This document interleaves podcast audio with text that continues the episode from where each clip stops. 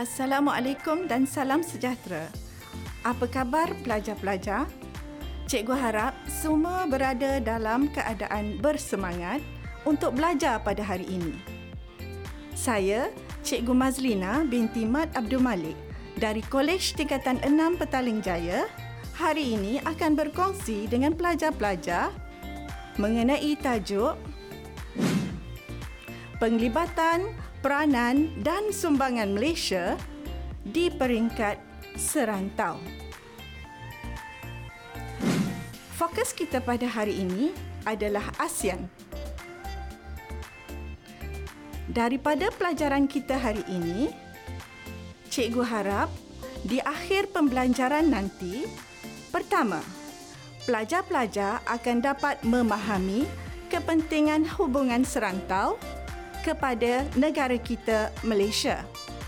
Kedua, pelajar-pelajar dapat menjelaskan kembali peranan Malaysia di peringkat serantau dan ketiga, pelajar-pelajar dapat memahami sumbangan Malaysia di peringkat serantau.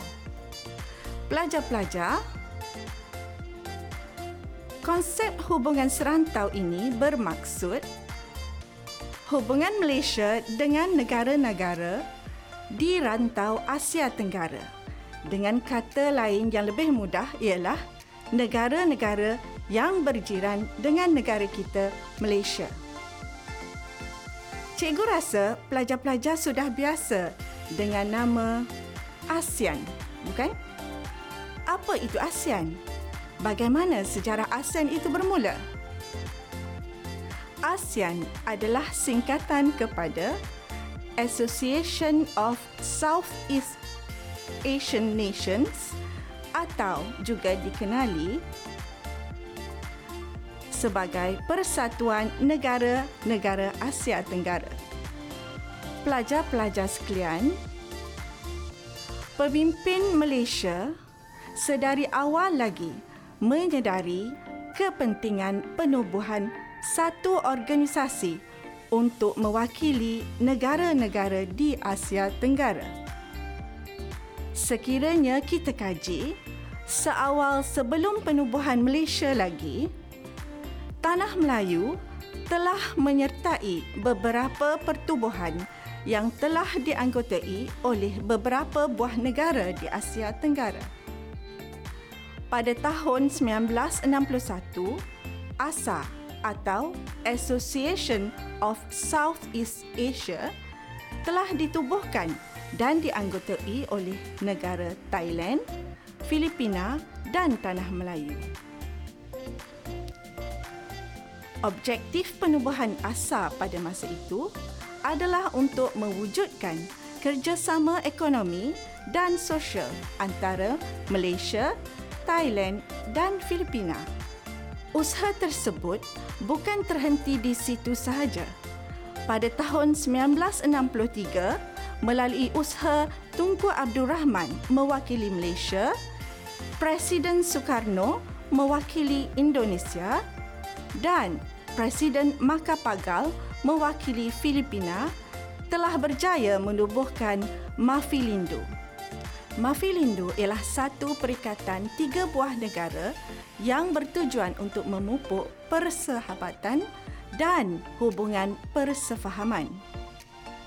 Namun, Mafilindo bertemu kegagalan setelah muncul konfrontasi antara Indonesia dan Malaysia pada 16 September 1963.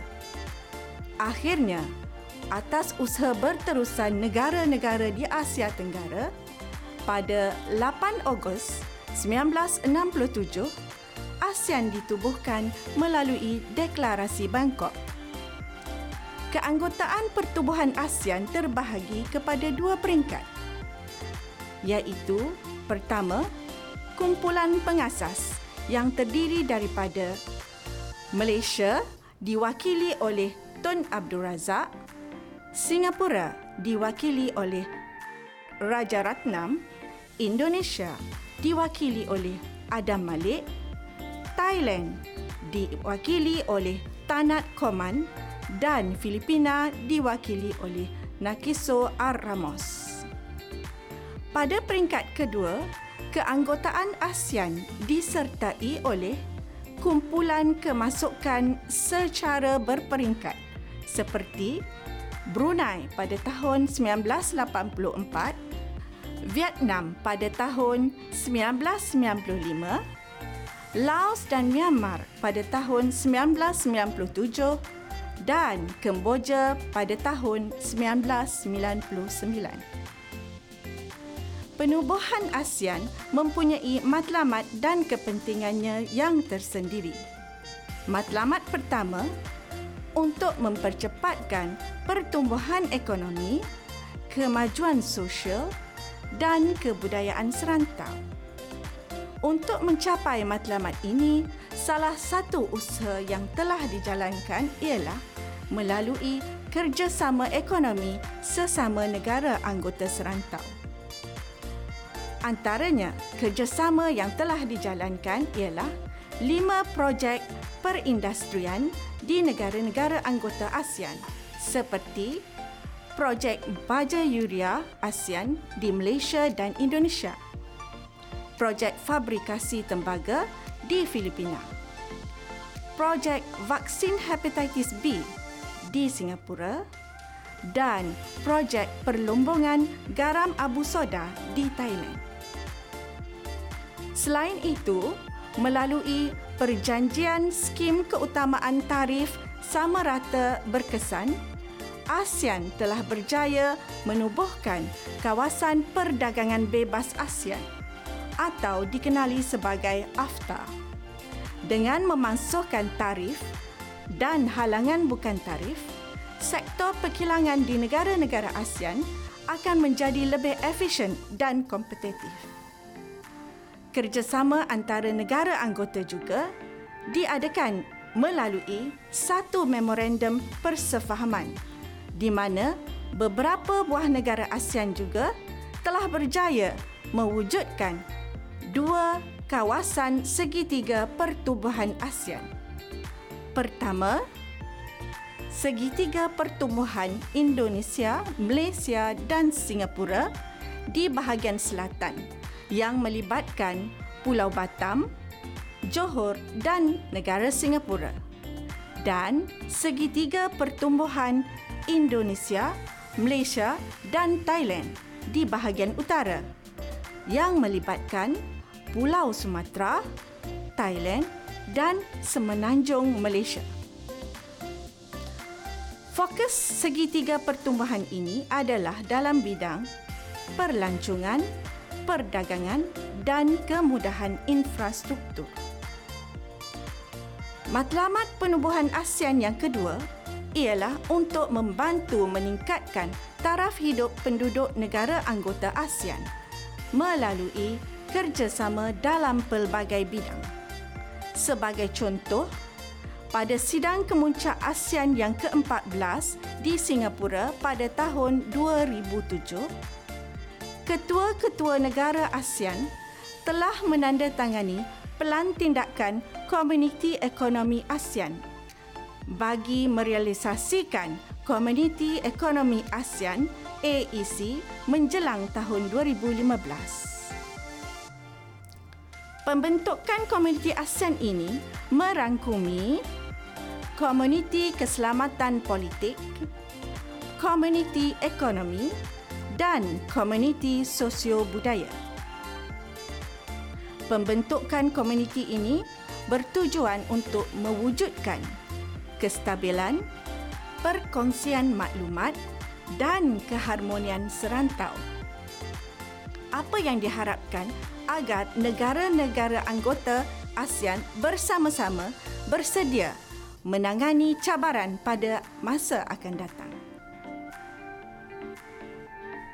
Matlamat ketiga penubuhan ASEAN ialah menggalakkan keamanan, keselamatan dan kestabilan politik di rantau Asia Tenggara dan memelihara hubungan rapat antara negara anggota dan badan antarabangsa.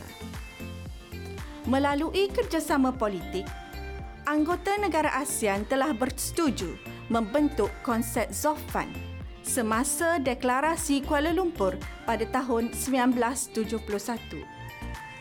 ZOFAN merujuk kepada zon aman, bebas dan berkecuali. Objektif ZOFAN adalah untuk menjamin keamanan, kestabilan politik di rantau Asia Tenggara. Negara anggota ASEAN juga bersetuju sebarang konflik di Asia Tenggara harus diselesaikan secara rundingan. Semua negara anggota ASEAN bersepakat untuk mengelakkan campur tangan kuasa besar di Asia Tenggara. Selain Zofan, pada persidangan Menteri-Menteri Luar ASEAN di Singapura pada tahun 1987, negara anggota ASEAN juga bersetuju membentuk konsep SUNFIS iaitu Zon Bebas Senjata Nuklear Asia Tenggara.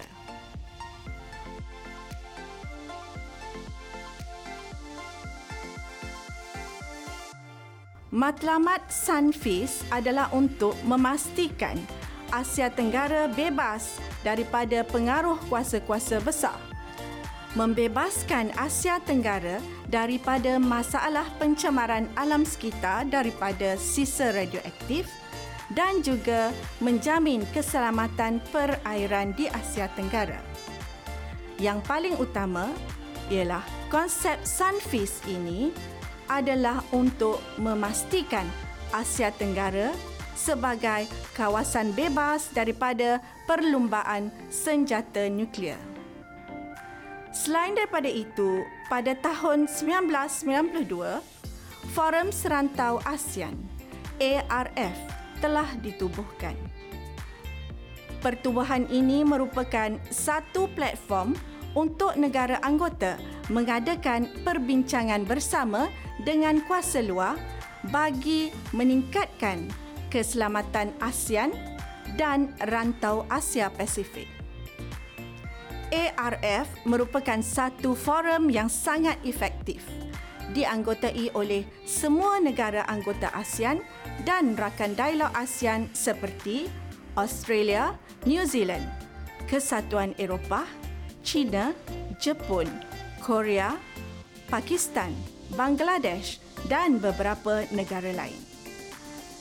Matlamat keempat ialah meningkatkan kemajuan sosial dan perkembangan kebudayaan serantau.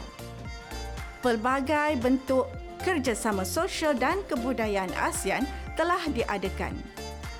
Dalam sektor pendidikan contohnya, terdapat beberapa usaha dijalankan untuk merapatkan jurang perbezaan dalam kalangan komuniti ASEAN. Antaranya, penubuhan Majlis Bahasa Brunei Indonesia dan Malaysia pada tahun 1985.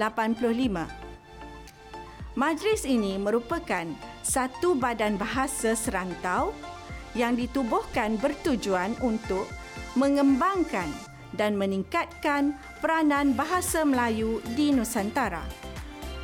Majlis ini dianggotai oleh tiga buah negara iaitu Brunei, Indonesia dan Malaysia.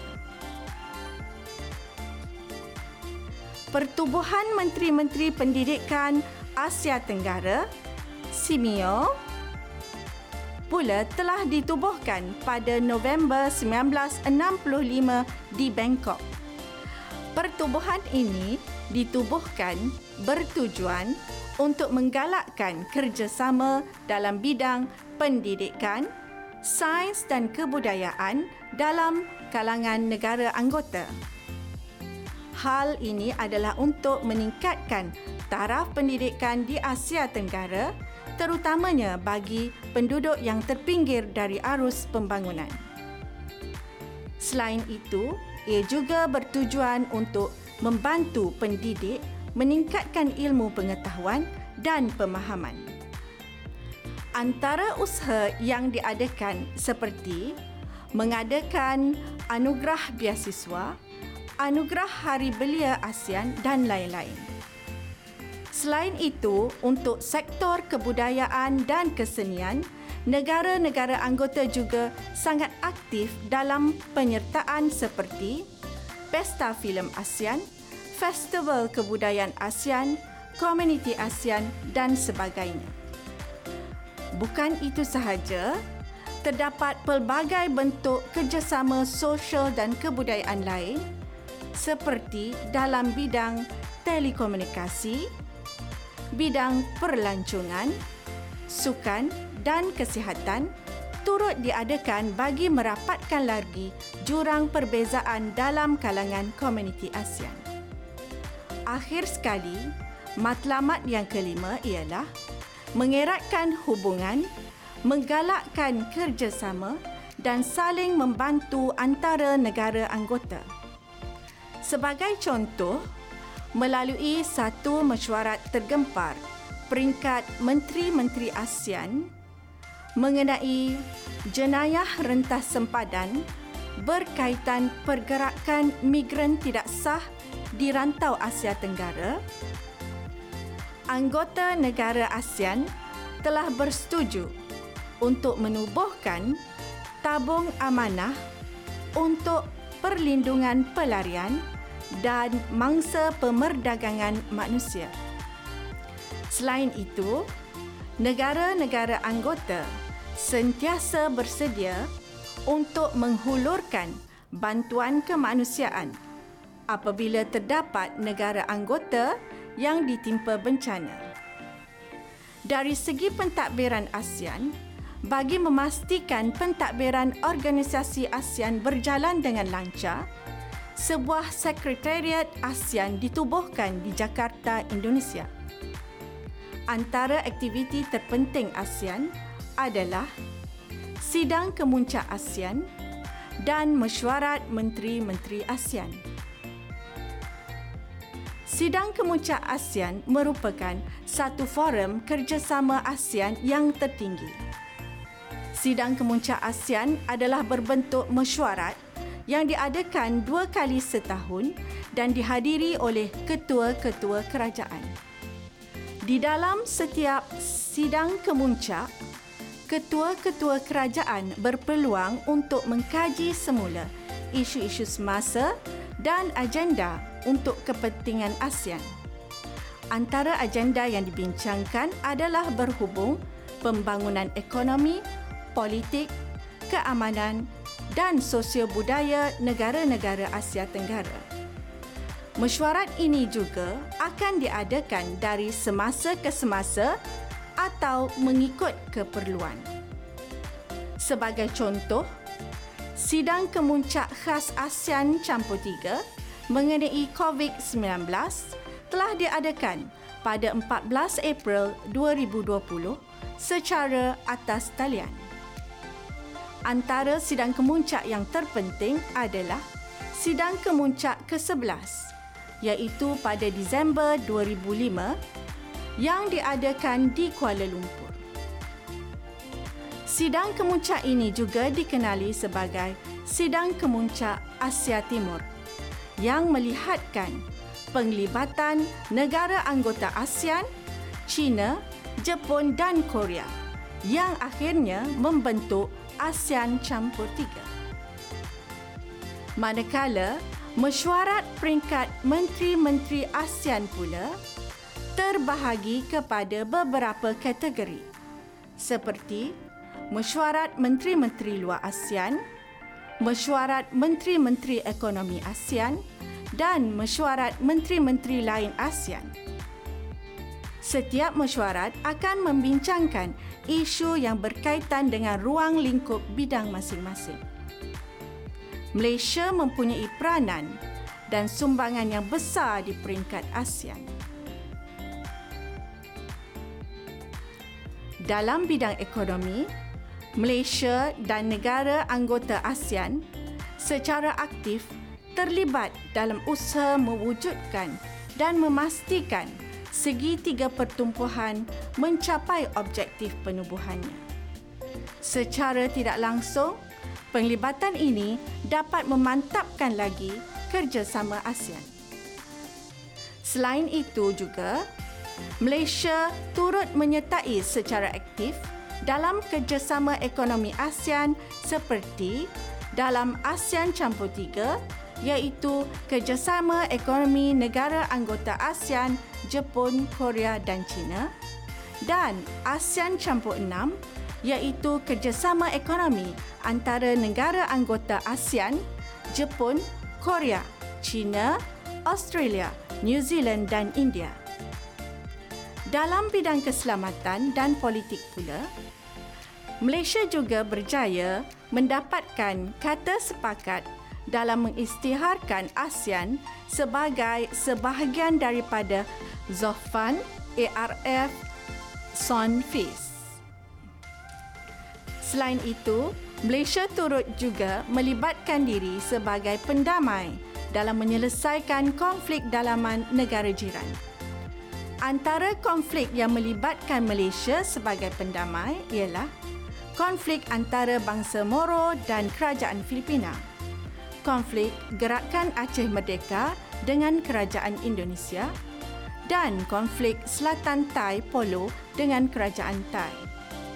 Peranan Malaysia di dalam konflik ini adalah untuk memastikan perbincangan antara kedua-dua pihak berlangsung secara aman dan selamat manakala dalam ruang budaya dan sosial, Malaysia juga secara aktif terlibat dalam Majlis Bahasa Brunei, Indonesia dan Malaysia MBBIM dan Pertubuhan Menteri-Menteri Pendidikan Asia Tenggara SIMIO.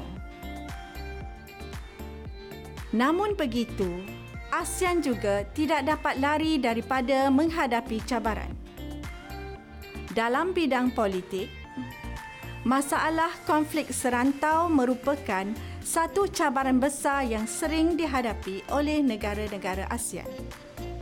Antara cabaran yang dihadapi adalah seperti pembaharuan demokrasi di Myanmar, tindakan pemerintah Myanmar yang melambatkan proses demokrasi Myanmar merupakan cabaran yang perlu ditangani dengan bijak. Selain itu, masalah penindasan masyarakat Muslim Rohingya juga memberi kesan kepada negara-negara yang berjiran dengan negara Myanmar. Penglibatan pengaruh kuasa besar dalam menyelesaikan pertingkaian atau konflik inter-ASEAN juga merupakan satu cabaran besar kepada ASEAN.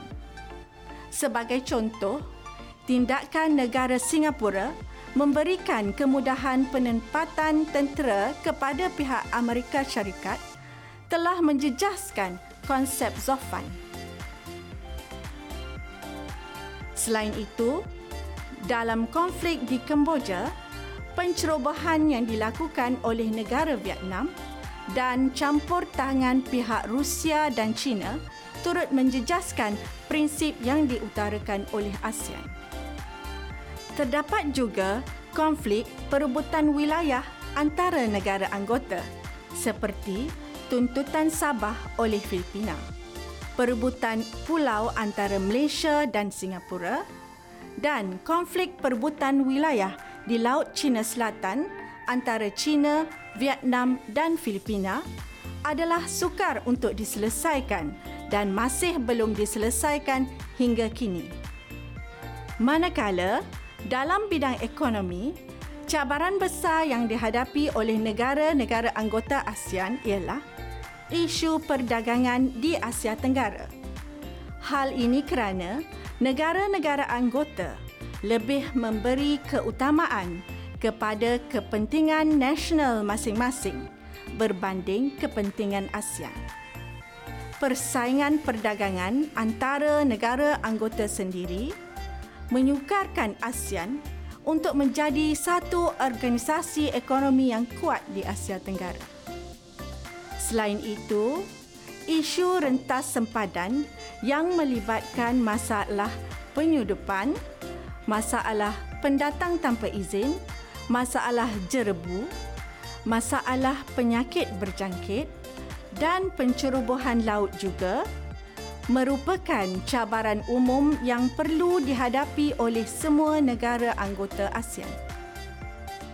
Namun begitu, terdapat juga isu dan cabaran yang dihadapi oleh negara-negara tertentu seperti perebutan tapak warisan kuil yang telah menimbulkan konflik yang berpanjangan antara negara Myanmar dan Kemboja isu Malaysia dan Indonesia pula berkaitan dengan pertikaian pulau, pertikaian budaya, isu pekerja asing dan isu pencerobohan.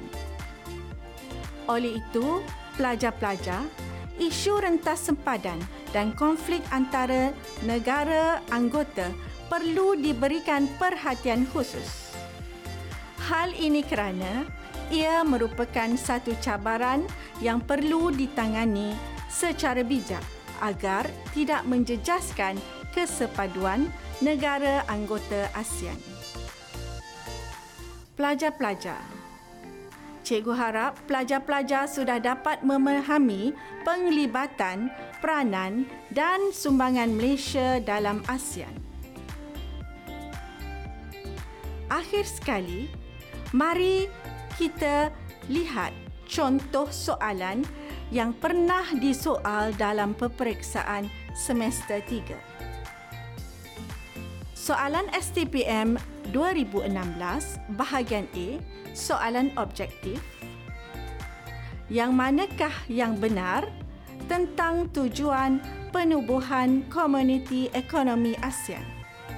Pilihan pertama, menaik taraf tahap sosioekonomi di rantau ASEAN. Kedua, meningkatkan pelaburan negara kuasa besar di rantau ASEAN. Ketiga, membolehkan sumber tenaga kerja bergerak bebas dalam ASEAN. Dan pilihan keempat, mengatasi jenayah rentas sempadan yang menjejaskan ekonomi serantau ASEAN.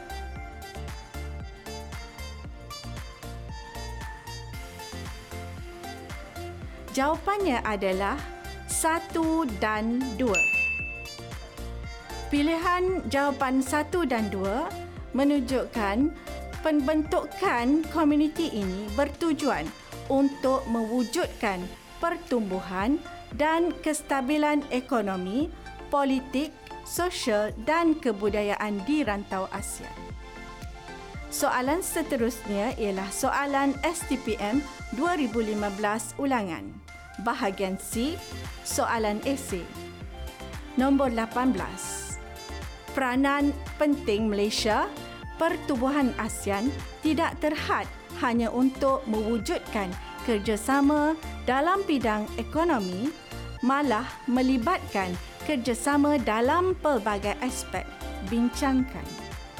Soalan ini menghendaki para pelajar menjelaskan peranan Malaysia dalam ASEAN dalam kerjasama pelbagai bidang termasuklah bidang ekonomi. Oleh itu, pelajar-pelajar perlu membincangkan peranan Malaysia dalam menjalinkan kerjasama dalam bidang ekonomi, politik, sains dan teknologi, pendidikan dan keselamatan di ASEAN. Okey pelajar-pelajar, cikgu harap pelajar-pelajar dapat memahami apa yang telah dibincangkan dari awal pelajaran kita hari ini. Pesan cikgu, untuk mendapatkan markah yang bagus untuk bahagian ini, pelajar-pelajar perlu banyak membuat latihan untuk membiasakan pelajar-pelajar dengan bentuk-bentuk soalan yang berkaitan ASEAN. Semoga kita berjumpa lagi di episod seterusnya. Selamat mengulang kaji pelajaran.